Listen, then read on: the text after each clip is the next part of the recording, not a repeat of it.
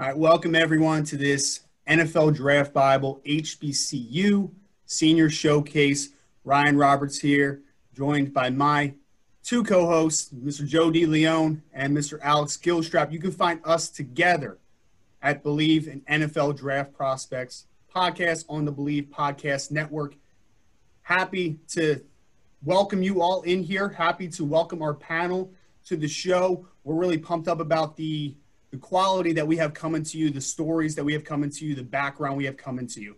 Uh, and I'm excited to have Alex and Joe along for this ride to uh, to really break this down. Uh, for you all that you know, obviously most of you know HBCU, of course, standing for historically black colleges and universities. Uh, mostly, they, so they were established. A little bit of history for you, real quick. Before the Civil Rights Act of 1964, those when the colleges were were um, were all founded with the intention of primarily serving the African American communities. We talk about opportunity a bunch. At that, up until that point, opportunity was very limited. Um, so for the century leading up to that, to the Civil Rights Act was passed, opportunity was not afforded. So the, that's where the the the establishment of these universities, these colleges, this is the historical backing. This was opportunity for African Americans for education. So we have here football terms. We're going to break it down a little bit. We're going to talk a little bit about the Celebration Bowl. And part of the Celebration Bowl every year now, the middle, uh, the Mid Eastern Athletic Conference, or might might know it as the MEAC, faces off against the Southwestern Athletic Conference or the SWAC. And along with those and these historic um, universities and colleges, we have some representation tonight from an NFL, uh, from a future NFL perspective, from, from a football perspective. We have representing tonight Alcorn State, Alabama A&M, Grambling State, North Carolina A&T, Bethune-Cookman. We also have a special guest from North Carolina Central that's going to be with us on in a second here. Before I do, though, again, I want to introduce Jody Leone and Alex Gilstrap. Joe, I know you're pumped up just like myself. Be able to be here tonight, man. Um, just uh, obviously thanking you for for joining me here. And if you want to introduce yourself and just a little background on yourself.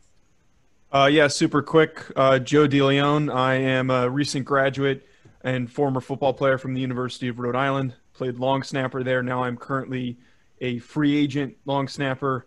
A little bit out of commission because I just had surgery done to fix something in my pec, but uh, still chasing after that dream.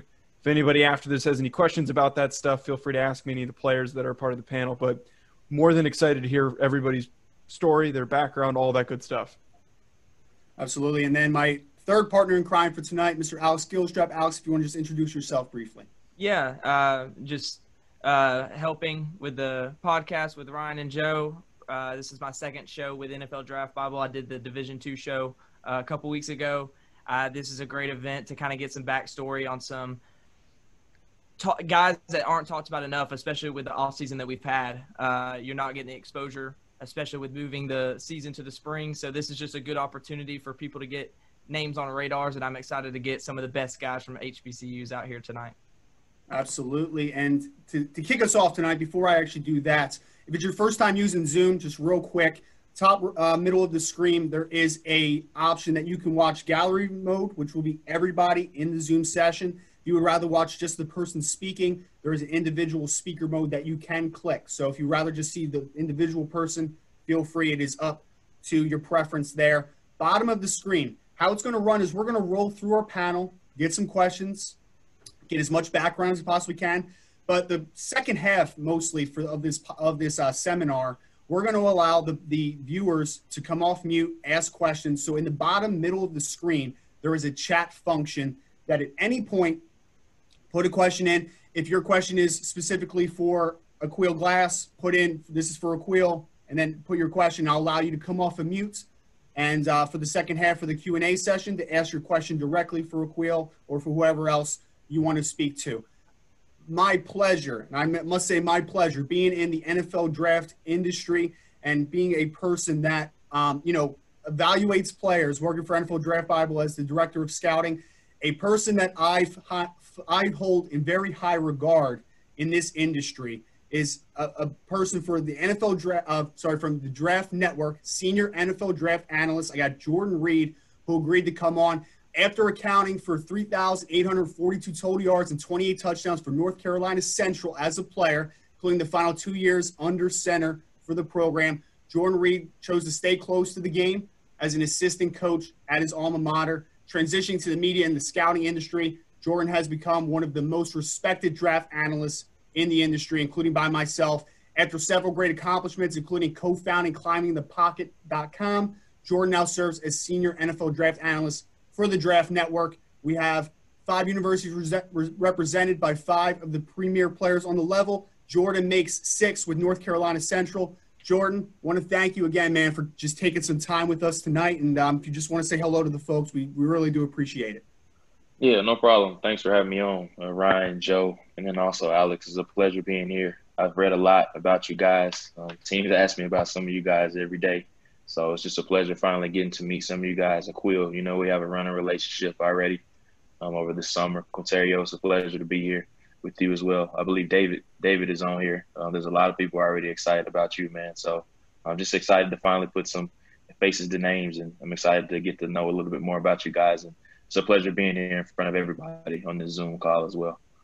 Absolutely. And we want to thank Jordan again so much for being our special guest, our guest speaker here tonight. Uh, Jordan, running through some questions with you real quick. Uh, first, I wanted to ask going to your college career specifically to start, I saw um, when I was doing some research on you had a brief stop at Winston-Salem State before taking your game to North Carolina Central. Can you just take the viewers and the panel through your journey to make it to North Carolina Central, a part of an HBCU program? Yeah, so I had kind of a, a bit of a different journey. Um, I wasn't a big time recruit coming out of high school or anything like that. I ended up tearing my meniscus my last year of high school, so I didn't get to play except for two games. And then, you know, I, I had no clue what an HBCU was. I'm not even going to lie to you guys. My senior year of high school, um, I, I grew up within a lot of the HBCU rivalry, but as far as everything that it stood for, I had no idea um, even what the letters even stood for, the acronym. So it was just a pleasure to definitely experience in HBCU. Winston-Salem State was the first school that I went to. Unfortunately, there was a coaching change there. Uh, Kermit Blount was the original coach there, and then Connell Maynard, uh, who was Aqeel's head coach now at Alabama A&M, he came in there. He had a lot of success at Winston-Salem State. Uh, it just wasn't a good situation for me at the time, and I just felt like I needed to go elsewhere. Um, I ended up at North Carolina Central, which was a blessing in disguise for me. Uh, ended up being a three-year starter there. I don't like talking too much about myself um, as far as my career and everything, but ended up being a three-year starter there. After that, I didn't have any pro aspirations or anything like that. I wanted to get right into coaching. Something is coaching is something that I've always wanted to do, and I always say those five years were the best years of my life, from 2014 uh, to 2018. Those were the best years of my life. Um, ended up playing against Grambling in the Celebration Bowl uh, in 2016, I believe it was. They beat us nine to ten, heartbreaking loss in that game. David, I don't think you were there yet, but uh, I'm sure Coach Fobbs talks about that game all the time. But um, I ended up winning three MEAC championships when I was there, so we were very accomplished when I was there as a quarterbacks coach and a running backs coach there, and also was a graduate assistant my first two years there. So um, I've been in the HBCU ranks for a very long time as a player, um, as a coach, and then now as a scout. I think it's just a layer that a lot of people like to ignore in a sense, and then a lot of people they, you know, you discover Tarik Cohen or Darius Leonard or Javon Hargrave at the last minute when there's some really good players. I coached all against I coached against every three of those guys, and they, I told everybody that they were special players at the time. And you guys know they're on this call. If you do your if you do your homework, none of these guys, even on this call, are going to be a surprise to you. So I think there's a lot of good players in the HBC ranks. It's just a matter of you doing your homework. Well, Jordan, let me ask you. You talked about a little bit about your tenure at North Carolina Central and how many different – ways you contributed to the program from both a player perspective and, and you said a grad assistant and assistant coach kind of talk about your what you learned there because I, I mean i can i can attest that you probably learned some of your biggest important life lessons there grew up a lot while at north carolina central so take me through that time at north carolina central and and the important lessons you learned there well, it definitely is fun. I would say that there's nothing like the HBCU experience unless you experience it firsthand. And everybody knows on this call exactly what I'm talking about. There's no thing here in the band coming out the tunnel, uh, smelling the fish plates on the sidelines and everything of that nature. So you guys know exactly what I'm talking about with that. But um, I think the best the best thing about an HBCU experience is just you learn how to utilize your resources. And what I mean by that is nobody in the HBCU ranks has the fancy weight rooms. You have to figure out some different ways around it um, as far as what you need to do to gain weight or lose weight or whatever you need to do on the field, you have to do a little bit more to be notarized. And whenever you play in those big games, you just have to do whatever you need to do just because the only way you're really going to be recognized in the HBCU ranks is just putting up good numbers. That's all you can do for yourself. And you're not going to have these big showcase games, you know, like a SEC or ACC. You're not going to play against those opponents week in and week out. But when you get when you get those opportunities against those guys, you have to you have to show that you belong. And I use this example all the time. Darius Leonard had a game his senior season against Clemson and he just put up ridiculous numbers in that game. And he showed everybody in the nation that he belonged in that game. And before you know it, he's getting the invitation to the Senior Bowl, and then he ends up being a second round pick. So for all of you guys that are on this call, whenever you get a chance to play those big time schools, just seize the moment, take advantage of your opportunity. And then the biggest thing is just off the field. Make sure that you're taking care of yourself as far as you're treating everybody the same from your weight room uh, aspects, from you know the janitor that's in your building. Just because from firsthand experience, these are the first questions that people are going to ask when scouts are able to come back into the building they're not going to worry about who you are on the field. They can pop in the film and they're going to form they're going to form their own assessments about you. But they want to figure out who you are as a person. They want to figure out if you can fit in that locker room. So the first thing I'm going to ask about Qwynnterrio Cole is that how does he treat the lunch ladies in the cab? That's something that I want to know. If you're not even treating those ladies or men in the cafeteria the same as you treat your position coach in the film room, I'm not going to have any interest in you because how can I trust you to run cover two and get off the hash and take care of your half if you can't even treat or clean up after yourself in the cafeteria. So just little things like that, man. Just make sure you're taking care of yourself and then you just treat everybody the same and you're just being respectful in everything that you do. Just because these scouts, once they're able to come back through the school, they already know who you are as a player. They know everything about you. They're just cross checking to make sure that they have everything correct and uh, they want to get to know you more as a person the the line you brought up about um, the lunch ladies and stuff like that that was something that my coaching staff at Rhode Island would bring up all the time, especially with the the two the three guys that ended up in the NFL right now. It was a reoccurring thing, so that's a definitely a common thing that coaches like to use. And speaking of coaching, uh, Jordan, how early did you know that that was something you wanted to do? Did you figure that out in college or before that that you wanted to become a coach? Well, it's something I figured out in college. I took a ton of hits when I was playing quarterback. We had a young offensive line, so I just got it. I got tired of taking those hits, and I said, "Man, screw this! I don't want to play anymore. I just want to. I just want to tell players what to do as opposed to taking those hits." So coaching is something that I always wanted to get into. When I say it was the the best five years of my life, just because I wish I, I wish I knew half as what I did as a player as I learned as a coach, just because you see the game from a different lens. And when you're playing the game, you just see it strictly from a player. But the great thing about being a graduate assistant is that you're not limited to one position. You're over the entire operation, and that's what I was as an offensive graduate assistant. Um, you do a grunt of the work. I mean, you're in the office two to three in the morning, uh, and then you have to be back in there six, seven early in the morning. So just little stuff like that is some things that I appreciate. But the great thing about it is that now as a scout, I see the game from so many different lenses. I can see it now as a player, I can see it now as a coach, and then now as a scout, I see everything as a whole. So that's the great thing that I learned about coaching. And I keep saying it was the best years of my life. Ryan, you're muted.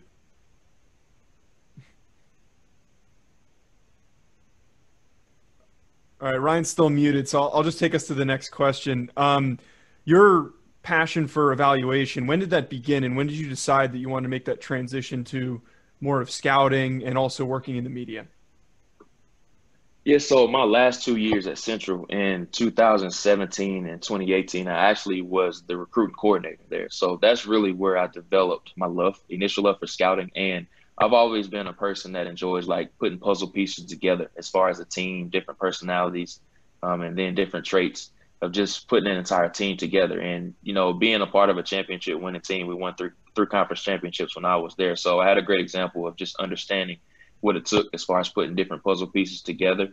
And now with scouting, you're seeing so many of these different aspects now as far as traits about a player. But something that I've always took pride in is just the background of a player. Just because I can go on YouTube and I can see David Moore pancaking somebody against Louisiana Monroe. I can go and see Aqeel Glass throwing a touchdown uh, against Morehouse or Taron Mallard. I can see him catching a, a touchdown pass against North Carolina A&T. But I just enjoy the background stories why did you decide to play the game of football? Do you love the game of football?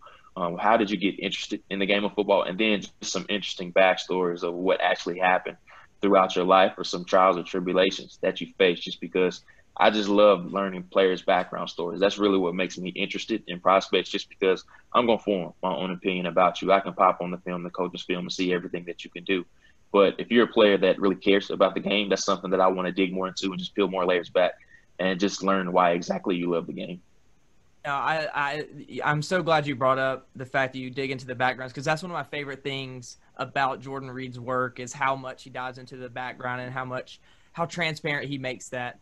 Uh, and I know you're not going to like this because you don't like talking about your yourself uh, in high regard, as you mentioned a second ago. But I, just go through some of your favorite accomplishments so far since you've been in this this industry uh, in your professional career so far. Um, I mean, I, I, make a draft guide every year. I think that's a huge accomplishment just because you guys know with the NFL Draft Bible just how much goes as far as the homework that goes into that from background information to making sure you have everything correct about that and then donating all the proceeds to charity. That's something that I've done every single year as well. So that's that's a huge accomplishment of mine. Um, seeing players grow up and players that you love through the pre-draft process, I think that's another big accomplishment that I love to see. Seeing players like Tarik Cohen, Darius Leonard, Javon Hargrave go on to have success, especially those guys being HBCU players, means a lot more to me just because I mean, seeing they got a lot of love during the pre-draft process, but there's always going to be a different look for players that come from that level for whatever reason. Um, a lot of people didn't trust their pre-draft evaluations on, on some of those guys, and I mean, I, talent is talent. At the end of the day, you have to just try to differentiate and separate some guys from the competition that they're playing, and just evaluate the traits that they're showing. I think that's the sign of a special scout.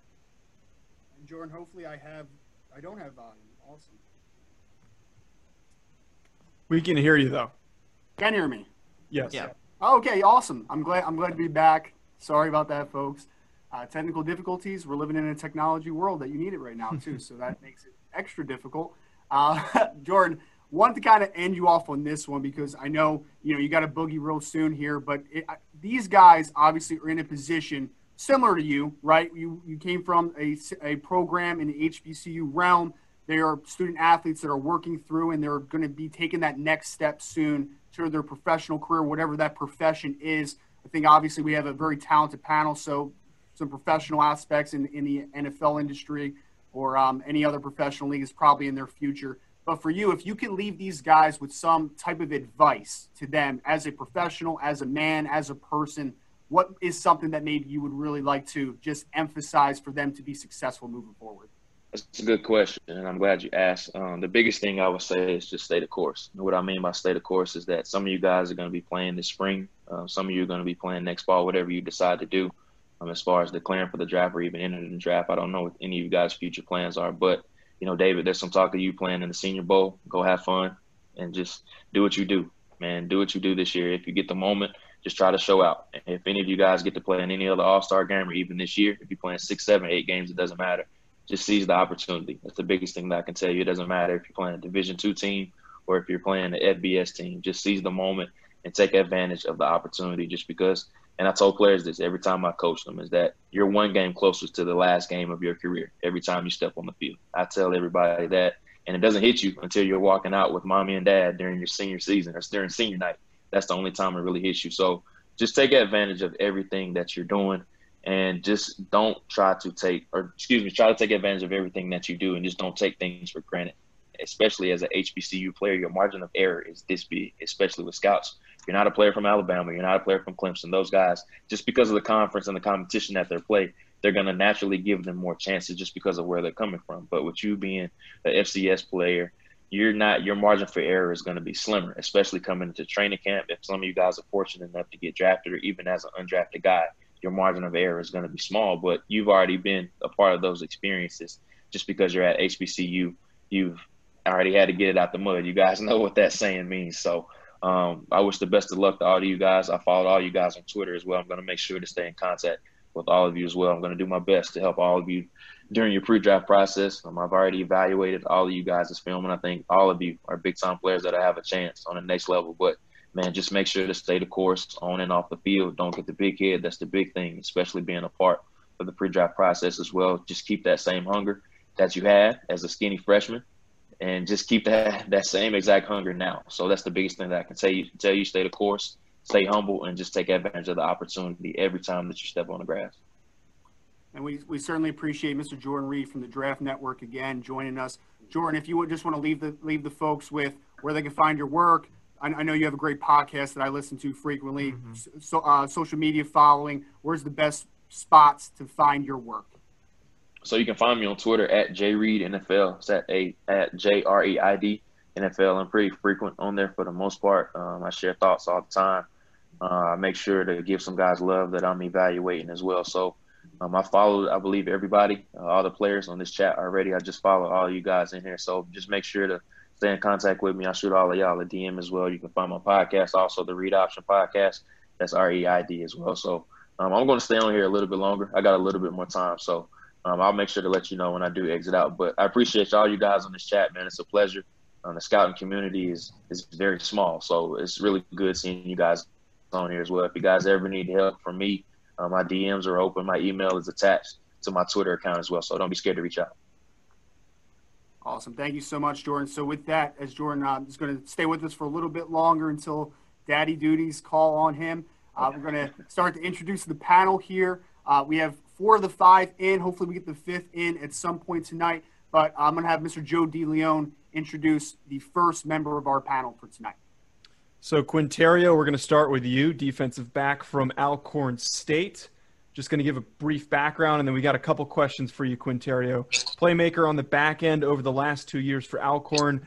Safety Qwynnterrio Cole has recorded 162 tackles, eight interceptions on route to two HBCU All American selections, and SWAC All Conference First Team honoree in 2019 the East Mississippi native, is one of the most outstanding defensive backs on the entire FCS level. I think we can all agree on that last point there. So, Qwynnterrio, first question we got for you. For people who haven't seen you play, what type of safety are you? How would you describe your style of play and maybe some of your strengths? Uh, I, I say I'm very versatile. I mean, I can cover, I can come down the box. I'm very physical. I mean, and I have the IQ and um, I'm mainly a playmaker with all the ability, basically. So that's how I describe myself. And Qwynnterrio is not a not a, a, uh, hard man to miss on the field. He is six foot three, 190 pounds, listed number 32, big safety, like he said. Uh, you you can you it's very easy to find where Mr. Qwynnterrio Cole is. Qwynnterrio, I want to talk about Alcorn State a little bit, though. I want to highlight the school.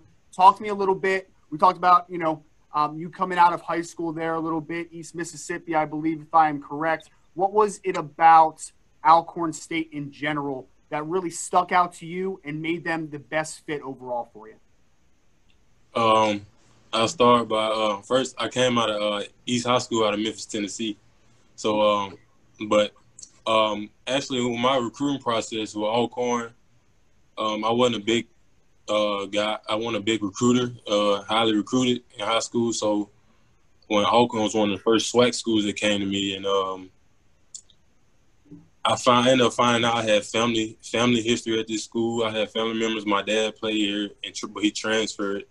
But Alcorn was the winning program. When I came on my visit, I fell in love with the school, and I just knew it was gonna be the right fit. Like the the vibe I got from the team, the older guys, the coaches, like they, you know, when you go on all your visits, they all want to welcome you, and everybody say you feel like a family. But Alcorn just stood out, and I just knew it was the right fit.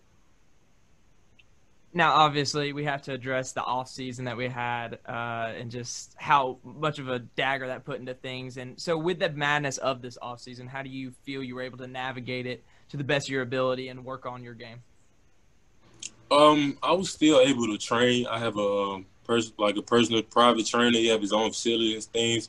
But uh, you know, we have because of the COVID, we had to social distance a lot, and um, the main focus I feel like during this pandemic, you should it, it helped me like my biggest focus was my the mental the mental part like during this during this pandemic it helped me get my mental right and because the phys- the physical ability gonna be there but i feel like this during this quarantine and pandemic and everything, like I had to focus more about my on my mental and become more mental mentally focused.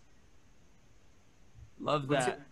Go ahead, Ryan. I was just going to say, Qwynnterrio, we thank you so much for joining us. We're going to get back to you in a couple questions in a little bit. Uh, Alex has the next member of our panel that we're extremely excited about. He, uh, like I, I, was joking with him before the uh, before the seminar start that he can't get rid of me. I think this is our third time together. So, Alex, if you want to intro the next guest. Yeah, and just to give uh, a nice transition, Mr. Qwynnterrio and Mr. Aqeel will meet week one, and if they both decide to play in the spring. So, uh, one of the more talented passers on the FCS level, Alabama A&M quarterback Aqeel Glass already holds several program records heading into 2020, including career touchdown passes with 57 and single season passing yards uh, with about 3,600 of those. Fresh off a second team All SWAC selection in 2019, the team captain Glass has even higher expectations heading into his senior campaign. Uh, appreciate you coming on with us. Uh, how are you doing, man? Doing good. Appreciate you for having me. You know, it's an honor to be here. Uh, anything I can do to help you guys out, you know, I'm always here. Awesome, man. Well, uh, just like we do with uh, Qwynnterrio, just talk about your time at Alabama A and M. Uh, how how was you know why was Alabama A and M the, the the place for you? You know, like Qwynnterrio said, you just go to those places and you know it's the right fit. Like you go on all your visits, you take all these, see all these campuses, you know, see a different type of atmosphere they have, and uh, you know, you just you you get that feeling when you find the right one and I had that feeling when I visited A&M, and I have it looked back since. You know, um, we weren't the, the most storied or um, historic program in the SWAC as far as like championships and stuff goes, but we started to uh, progress and change that over the years, and I think that that's one of my my personal like best accomplishment in my eyes is just changing the culture here. But um, just continuing to do that, and you know, overall, it's been a great time. So being a starting quarterback at the Division One level is certainly not an easy feat to do. What are some of the challenges you you deal with being a starting quarterback, and then also what are some of your favorite parts of being able to lead your your team and your offense? Uh, I would have to say the hardest part is being the being a scapegoat for everything that happens wrong. You know, uh, if the O line's not prepared, if the running backs are running slow, or if if the receivers running routes wrong, you know, it all comes down on me. But that's also one of the best parts that I enjoy. Um, just being able to have that impact on a, a, group of young men that all want the same goal. And uh, not only that, but just being able to go out there and do what I love. Like I've been doing this since I was young, and it was a dream of mine to get here, and now I'm here and playing the best of my ability. And Aqeel, I, I wanted to ask you because we we mentioned, you know, obviously the challenges of the off season. I talked to you a little bit about this last time we spoke because obviously you were going through it very, very intensely at that point. But now that everything has settled a little bit, I know things have gotten pushed this spring. What, what has it been like from a team perspective on a day-to-day basis? Have you guys gotten back together yet? Is there a plan of, of getting back together and starting practice up again? Is that, is that been something that you've already been doing? So uh, with us, the coaching staff called off any practices, which was kind of a disappointment to me. But um, we had started workouts last week, so we've been doing that. Everybody's been back together. You know, it's been a it's been a great experience to be able to just get back this thing that we weren't sure that we were we were gonna get back. But uh, it's just about making sure every guy understands that this was taken away from us at one point, and we have to just make the most of every opportunity that we have to not only be like on campus but be together and be be a football team. Absolutely. And Aqeel, thank you again so much for being on with us. Again, we really appreciate it so much. And uh, we'll, we'll definitely be throwing some more questions at you in a couple minutes here. I want to introduce the next member of the panel here. I got Mr. Taron Mallard, who's a tight end out of Bethune Cookman. All SWAC, I'm sorry, all SWAC, all MEAC second team selection this past season in 2019. Taron is one of the most physically impressive tight ends you're going to find in all of college football. Listed at six foot six, 250 pounds. Taron boasts a next level frame and athleticism that will have NFL evaluators very intrigued come draft season after this season. Taron, first foremost, man, before I get into my first question, again, we really appreciate you coming on tonight, man. Gotten a little inside look into some background information and uh, just really appreciate you taking some time with us today. Thank you, guys. I wanted to start you out, Taron, if I may. I saw you had um, a little bit of interesting backstory. I saw uh, maybe maybe you spent some time in Florida, North Carolina growing up, and then you had a brief stop at Tyler junior college. Can you just take us through your journey briefly and how you have ended up here at Bethune Cookman now? Originally from New Bern, North Carolina, I moved here to Florida. Um, went back to North Carolina to play my senior year of football for my grandfather, my great grandfather, the one who raised me. Um, wasn't I was highly recruited, but my uh, SAT scores I ended up being a late qualifier, so I, I had made it to Tyler Junior College. I was sent there by Florida. Uh, coach Greg Nord, the tight end coach, set that up. I was supposed to do a semester there. Got hurt. Um, got hurt the first week. Well, first day actually broke my foot, and um, went through there. Didn't have to play a down. I was hurt for the rest of the season, and uh, Bethune Cookman offered. Uh, actually, Alcorn was my first offer, and um, then Bethune Cookman offered.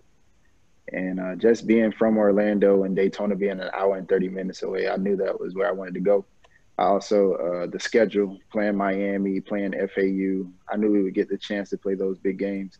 And that's where I felt like I should have been uh, from the very start. So I wanted that opportunity. Well, now let's talk a little bit more about you on the field. Obviously, you play a variety of roles in that offense, whether it's in line, on the move, out wide, in the slot. What would you say is your favorite role to play in that offense, and which one do you think translates best to the next level for you? Uh, I love being in the hip, um, being being able to motion from side to side, and, and being back there with the quarterback, the running back. Um, for the first two years when um, Akevious got hurt, I was playing with a young quarterback that couldn't really, that didn't really know the signals and the calls, and just being able to be right there and, and, and correct him, like, nah, it's this, it's not 32, it's 42, and like stuff like that, and just being able to see the defense because I also played quarterback in high school, and so when you're right back, when you're back there, you be able to see everything. The game's a lot slower. You see the safeties rolling, and you can you can tell everything. You can see the blitz coming and the holes to sit in in the defense when you're running a route. So every player going into the offseason always has something that they, they plan on working on. And this currently extended offseason has been obviously bad because you guys don't get to play, but you have extra time to prepare. What are some of the things that right now when you're training and you're working out or if you're able to get on the field, what are some of the things that you're focusing on improving? Being explosive and route running. Uh, many don't know that I was hurt for two years. The, the two years I was uh, making all conference and all those things, I was I was hurt. I was battling a hip injury. I just had surgery in January, so uh, just being able to get in and out of cuts and breaks uh, has really helped me this off season. Uh, a lot of people think Corona was bad, but it was actually one of the best things that happened to me. Awesome, Ron, man. Taron, can you um before we move on to the next one, can you can you fill us in on what the um what the the uh, hip injury was specifically? Was it like a labrum repair? Yes, a labrum repair. In my Got it. Well, those stink, man. I, I I've had both labrums in my shoulders torn. That is not fun. I'm, I'm glad to hear it. It sounds it sounds like the uh, recovery is going pretty well for you, though. Yes, sir, it is. Absolutely. All right, next uh, next on our panel, David Moore, offensive guard from Grambling State. Jordan talked about it a little bit, talking about the Senior Bowl watch list uh, from McClellan High School in Little Rock, Arkansas. All state selection during your senior year.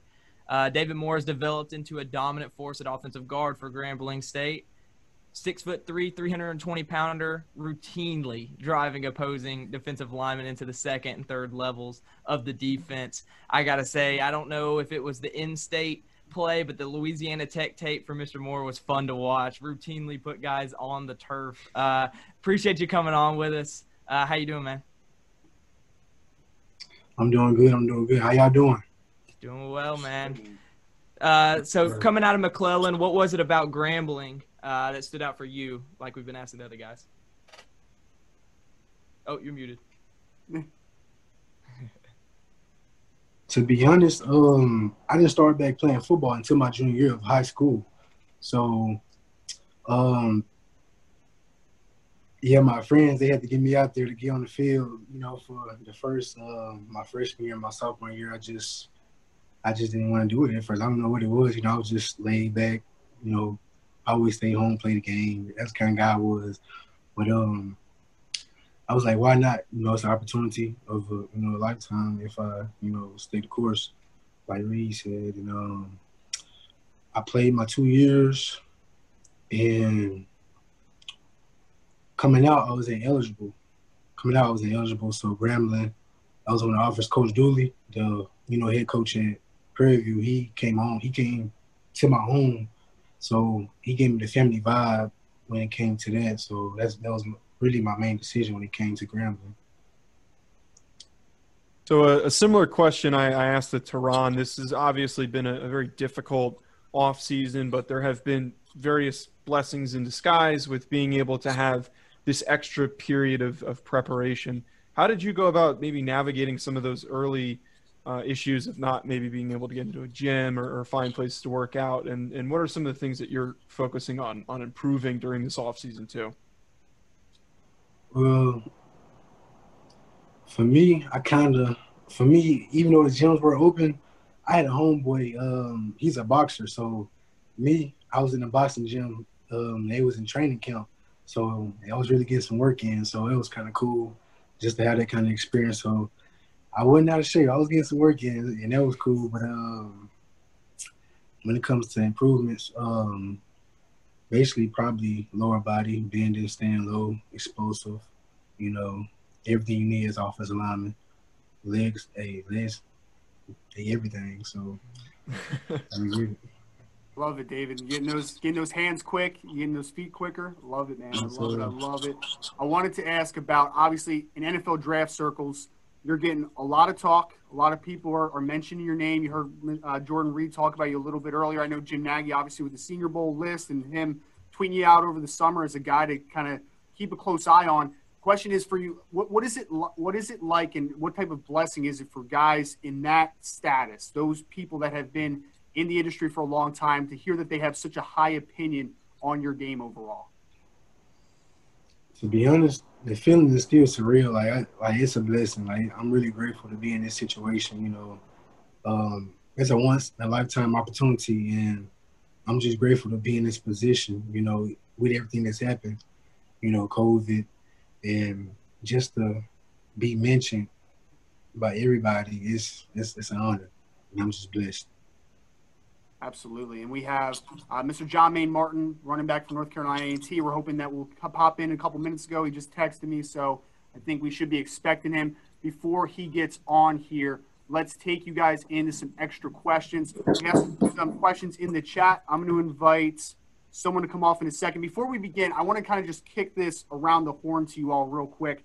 We talked about the significance of playing an HBCU program. Can each of you, and it doesn't matter who begins here, just talk about was was that something that went into your decision when you were coming out of high school, or is that something that you have really learned throughout your college career now, just the historical significance and what it means to represent a program of that status?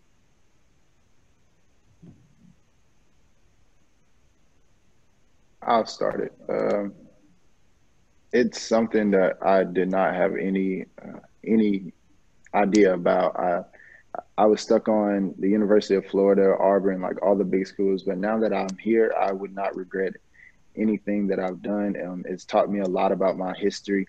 It's made me uh, want to learn more of my history. It's actually helped me in the classroom to become more of a student. Uh, now I'm on my working on my second degree. I should have my master's in um, the summer of this year. So, uh, well, summer of next year. It's it's just it's really helped me. It's grown me as a man and taught me a lot of life lessons. I wouldn't trade it for anything. Awesome, awesome.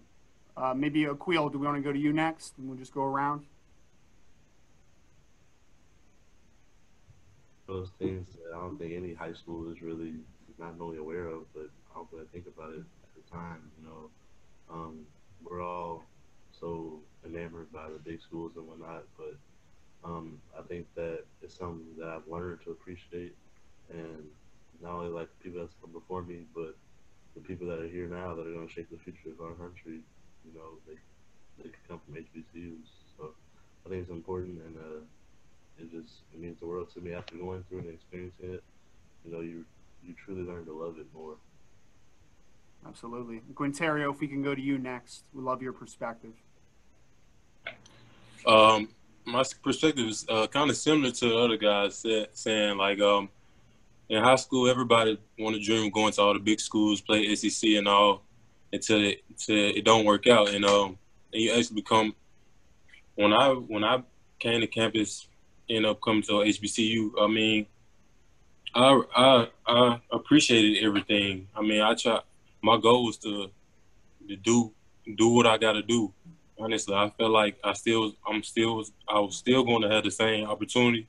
I just have to go extra hard. So, I mean, it was it was it's a nice thing coming to a, attending the HBCU. I mean, you learn more about your tradition, culture, and um, like they said, it's nothing I ever regret. I mean, I won't want to make history nowhere other than the HBCU with the perspective I have now.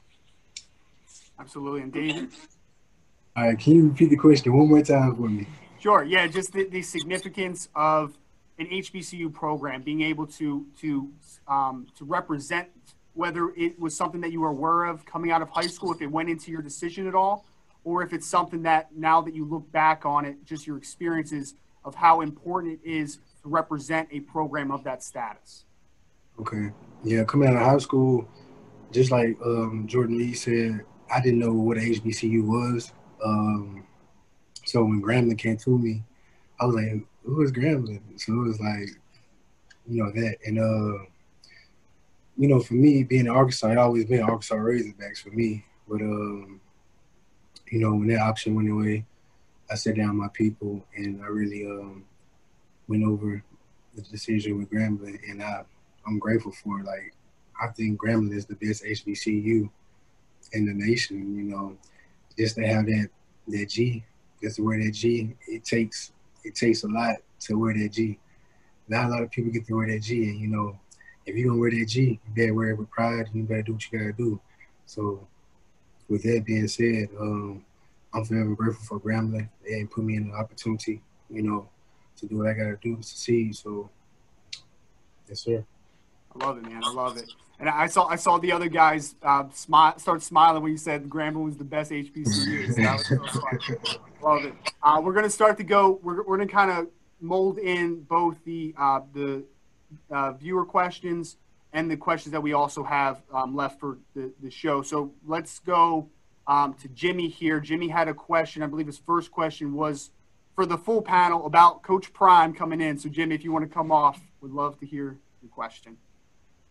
Well, I mean, I think the the question's kind of you know self-explanatory. I mean, you've got this big name coming into the fold. I mean, really putting the the mark really on the HBCU, where you have you know big time players that are probably going to be coming into the HBCU now because hey, dude, I, I get to be coached by like my my childhood hero. Uh, so I mean, just kind of throwing that to you guys, like, how is that? How do you how do you feel about like Coach Prime, like really, you know, coming into that fold. Just, I mean, what? I mean, obviously it means a lot. So, what do what do you guys think? Uh, I'll speak first. I mean, I love it. I mean, I feel like it's going to bring more attention to the HBCU games. I mean, and it's, I feel like HBCU, the SWAC, and everybody else, we're on the uprise. Everything's about the, it's well, what we wanted to be is on the way. And I mean, I love when I found out he got the job at Jackson State. I was glad. I mean, I was glad for Jackson State, and I also for like the whole conference. So that's yeah.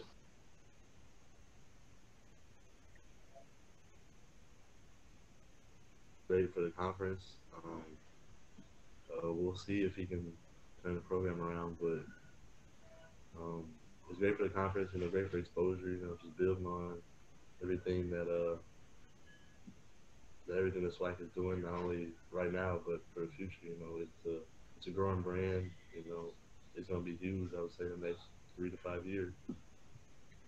No, I'm, I'm glad uh, Jimmy brought that up because that's a big talking point right now. Uh, then you also had the college basketball, Mikey Williams, along with some other big time recruits starting to talk about the HBCU. Hey, we can take our talents there.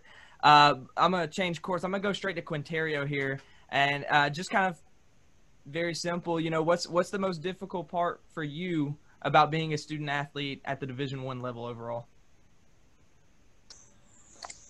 Um, I would say um, mainly just staying focused. I mean, at a at a, being at HBCU, you have more freedom, and uh, you you just got to be self determined and self. You got to be real focus. I mean, because there's distractions everywhere, and I feel like the hardest part of being a student athlete is just being focused and responsible.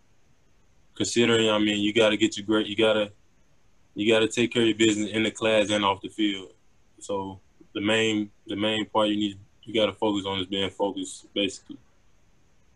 And then going into uh, another another in, um, viewer question, we have Derek Davis who is in the chat. Derek, if you would come off, he has a question for David Moore specifically. Hello, everyone. Uh,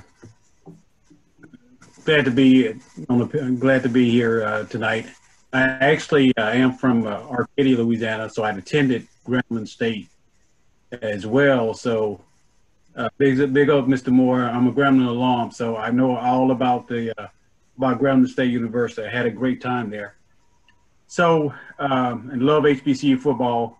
So for for Mr. Moore, uh, the question is, if we're sitting around, how how the draft stock going? What are you, if you can if you can talk about it as far as what are you hearing regards to draft stock?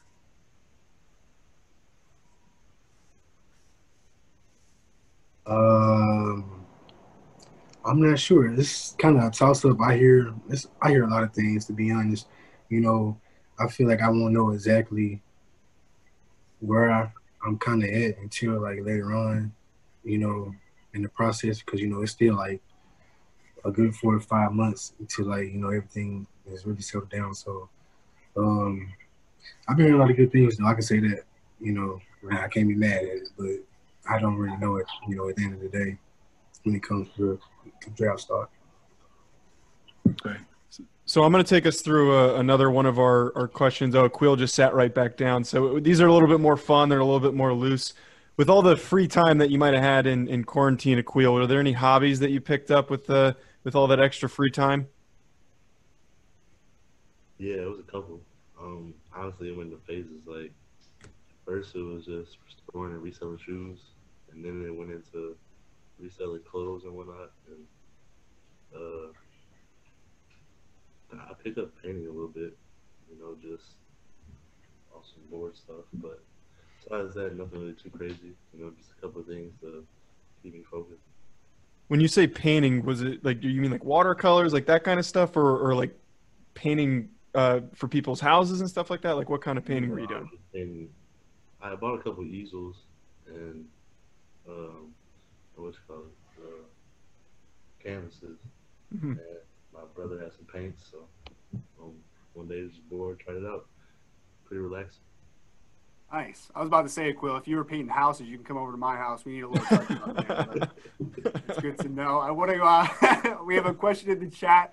Uh, Mr. Bill Carroll is with us, I believe. Still, he had a question for Qwynnterrio Cole. If he could come off, please.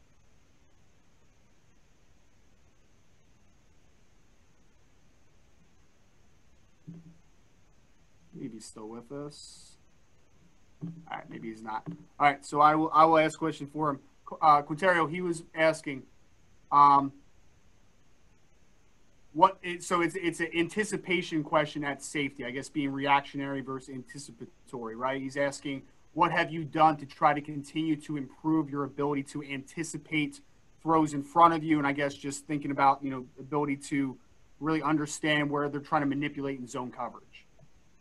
Oh, um, I've oh this break I've done a lot of film study. I became very more advanced in knowing how offenses and how quarterbacks see things. So I've been I've been focused on a lot on uh, film study. So and I feel like that's going to help me play faster this year. So I feel like I'm I'm very prepared, more prepared than I was last year. So Awesome. All right. Thank you so much, Bill, for that question. Qwynnterrio, thank you so much for your answer.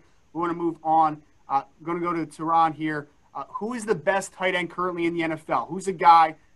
I feel like every this offseason, right? Every day I was seeing Kelce or Kittle, Kelce or Kittle. In your opinion, who's the best one? And maybe if you want to throw in a tight end that might be a little underrated as well.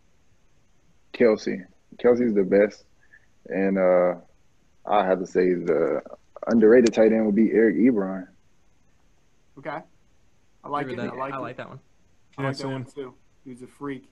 Want to move on to Jimmy has another question in the chat for Mr. Aqeel Glass.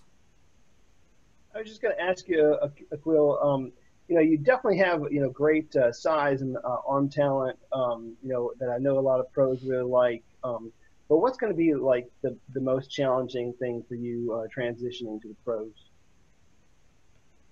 Think it would have to be just the thing that everybody might struggle with. The second, it's the speed of the game. You know, you're you're not just going you're not just going up against a team full of um, maybe a couple like superstars and whatnot. Every team, you know, every every person on that team is a is a ball player. So just getting adjusted to the speed, and because I know that when that happens, you know, the mental aspect and the physical aspect of the game, not a problem.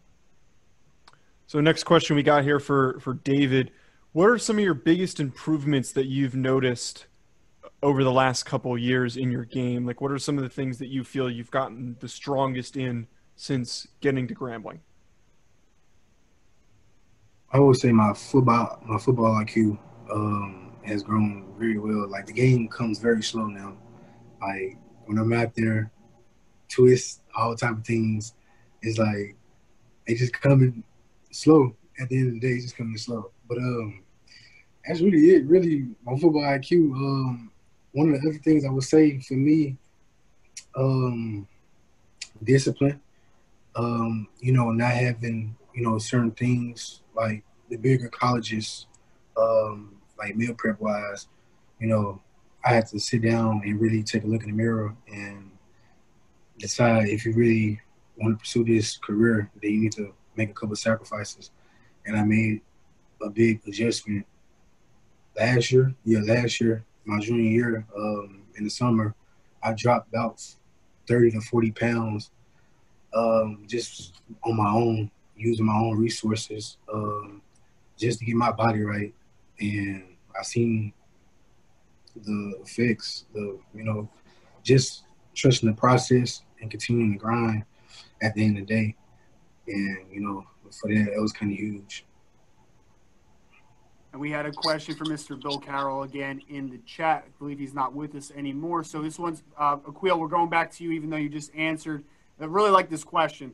Uh, what's your favorite third and eight? Have to get it passing concept to run. Obviously, I'm, I'm sure that's very dependent on what coverage you're looking at, what the defense is giving you. But what if third and eight, it's money time. I need to extend the drive. What's the passing concept you're going to run out there? And I apologize um, for defensive players in the building that might uh, catch on to that a little later on. but um, like you said, it's very dependent on who we're playing that week and what what types of coverages they like to run. You know, uh, I would say said third and eight against man. I would have to go with just slants. You know, uh, if they're bringing interior pressure, slants are a great way to just alleviate that and you know numb the rush almost. But uh, if they're running more zone type plays, I'll have to go. Uh, it's a play that we have called uh, Congo. Um, I, I, don't want to go too far into depth. I got you. I got you. Qwynnterrio's got his little pen and paper out, man. He's writing stuff. I love it.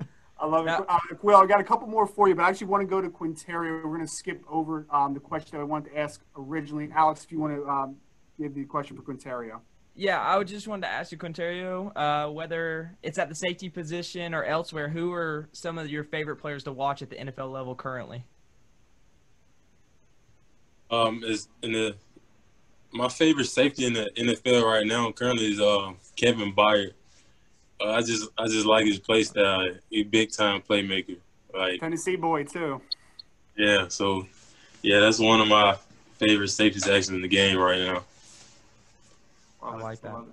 Yep, that's actually that's a great one. Uh, we're gonna skip over a couple. We had like a, like Aqeel, Aqeel, Aqeel back to back to back in the uh, in the chat here. So let's go to Jimmy if you want to come off and ask your question for David Moore. I think uh, the other Dave had a similar question, so I didn't mean to steal his thunder. So um, uh, ba- basically, it kind of uh, went along the, this line, and that is, um, you know, what would you say, uh, David Moore? What would you say is like uh, your your best attribute, like the best part that you bring to the table? You kind of answered that a little bit earlier um, in, in, regards to you know maybe your IQ and such. Um, but um, I mean, I guess just to kind of uh, you know extend upon that a little bit, is there a player in the league that maybe you would uh, I don't know. I know some people don't like comps, but I mean, is there a player that you compare yourself to, or maybe aspire to be? Uh, so, uh, how would you answer that? To answer your first question, um, I would say just being a, a freakish athlete um, when it comes to that, and um, it's a couple players in the league that I kind of can see the similarity just because of my height and the size. Um, Shaq Mason, that's one guy I watched film on. Um, of course, Quenton Nelson, um, and also uh, Rodney Hudson. So yeah, those I try to take those three guys and just watch tape and see some of their habits and techniques and just you know pick pick what they have um, from film and try to you know interpret it into my game.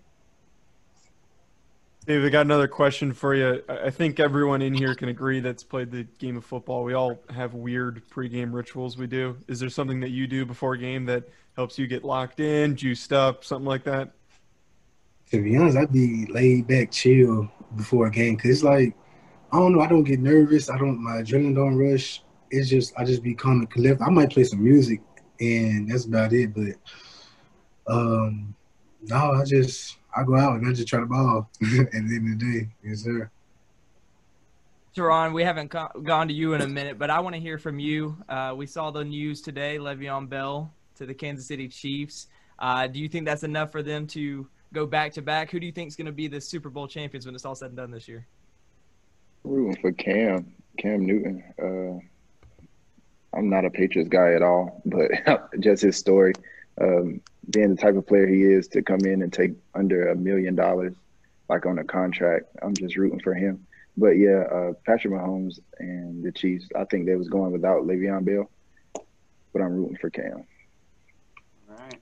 All right. We had um, Nick in the chat had a question for Mr. Aqeel Glass. Nick, if you can come off and ask your question.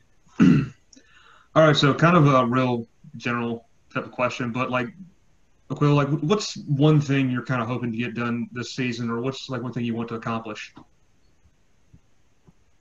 Championship.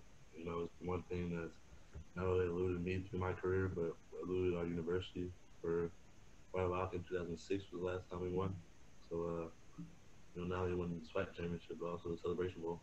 Um, those are two big things to me that I have yet to accomplish, and I really look forward to. Aqeel, I'm going to stick with you for a second because I need to mention this because I have to say, Any Given Sunday was one of my favorite movies growing up. You know, the, the speech with Al Pacino. And obviously, your coach, Connell Maynor, was the throwing part of Jamie Foxx playing Willie Beamen in that movie for anybody that didn't know.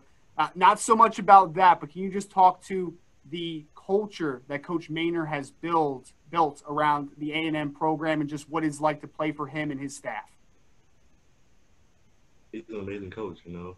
He's got so many different experiences, so many different stories, uh, so many different lessons that you can learn from him uh, on any given day. Um, he's created just a culture of um, winning and doing what you're supposed to do, you know.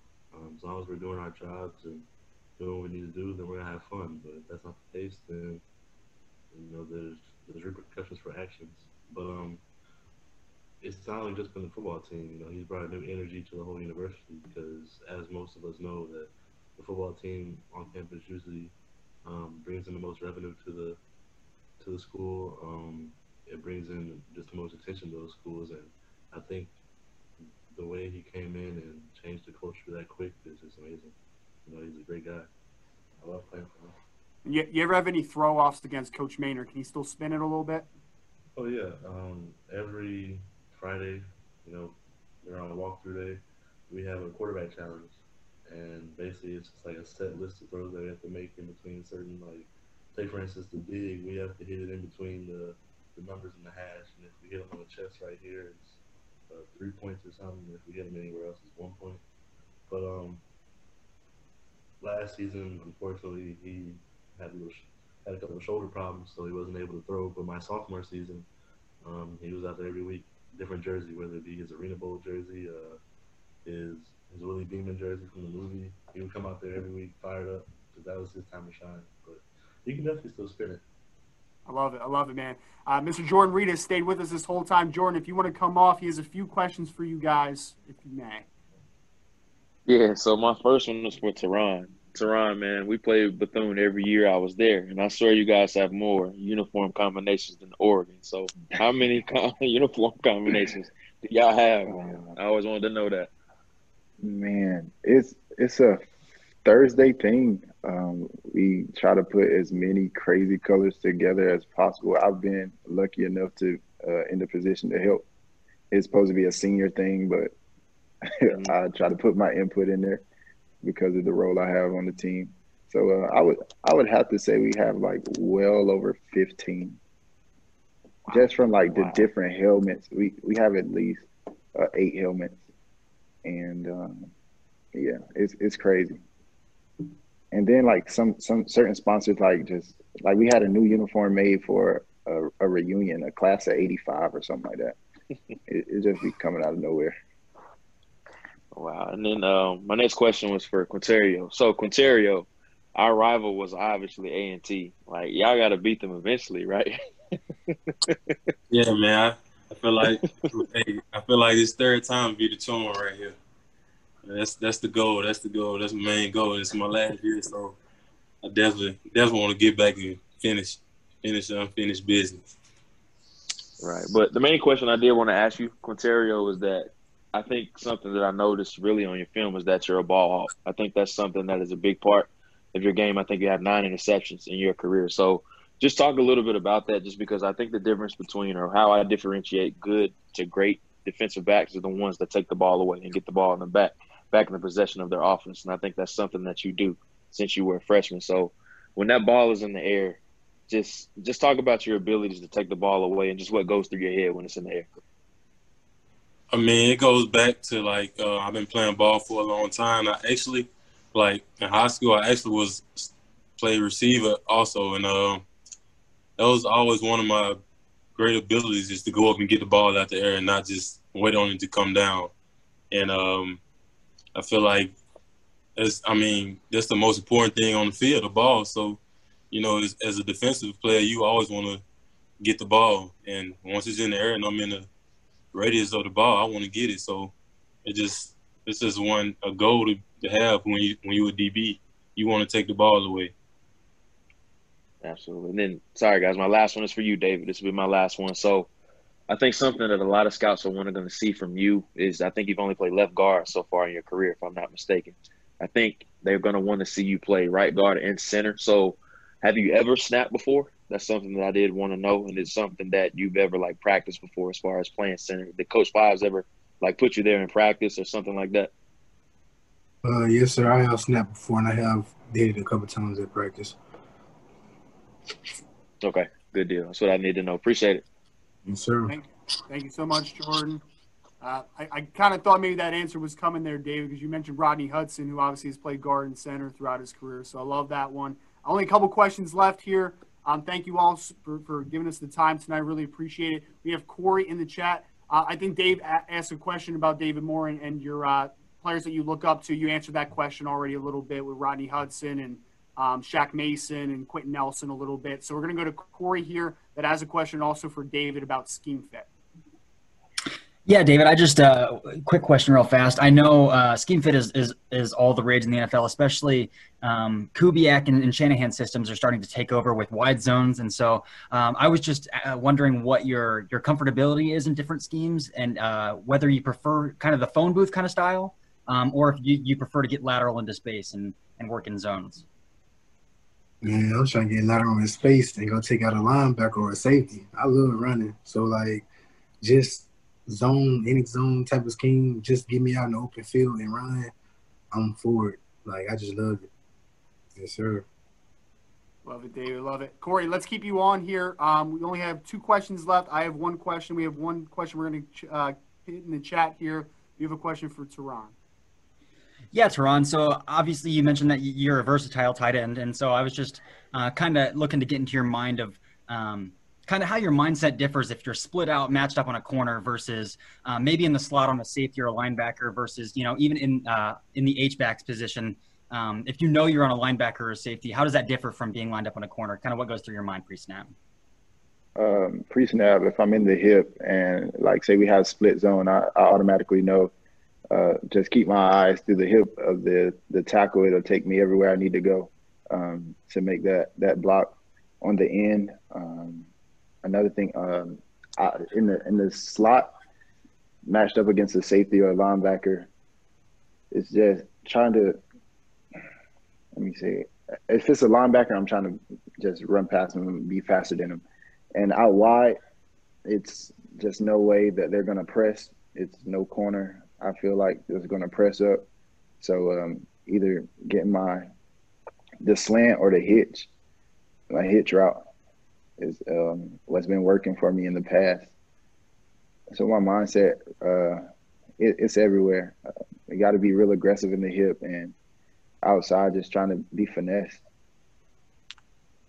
Awesome. Thank you so much for the questions, Corey. Um, if we missed a couple in the chat, we apologize. We definitely want to uh, wrap this up, though, here in a minute or so. We're a little over an hour.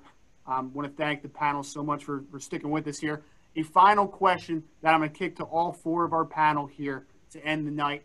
Best player any year that you played in college, even into high school, if you remember someone that maybe became a big time college player, best player that you have ever gone up against in a one on one matchup or just in general on your team. Why don't we go to Aqeel first? Who, you, who stands out as maybe the best player that you've played against on the college level?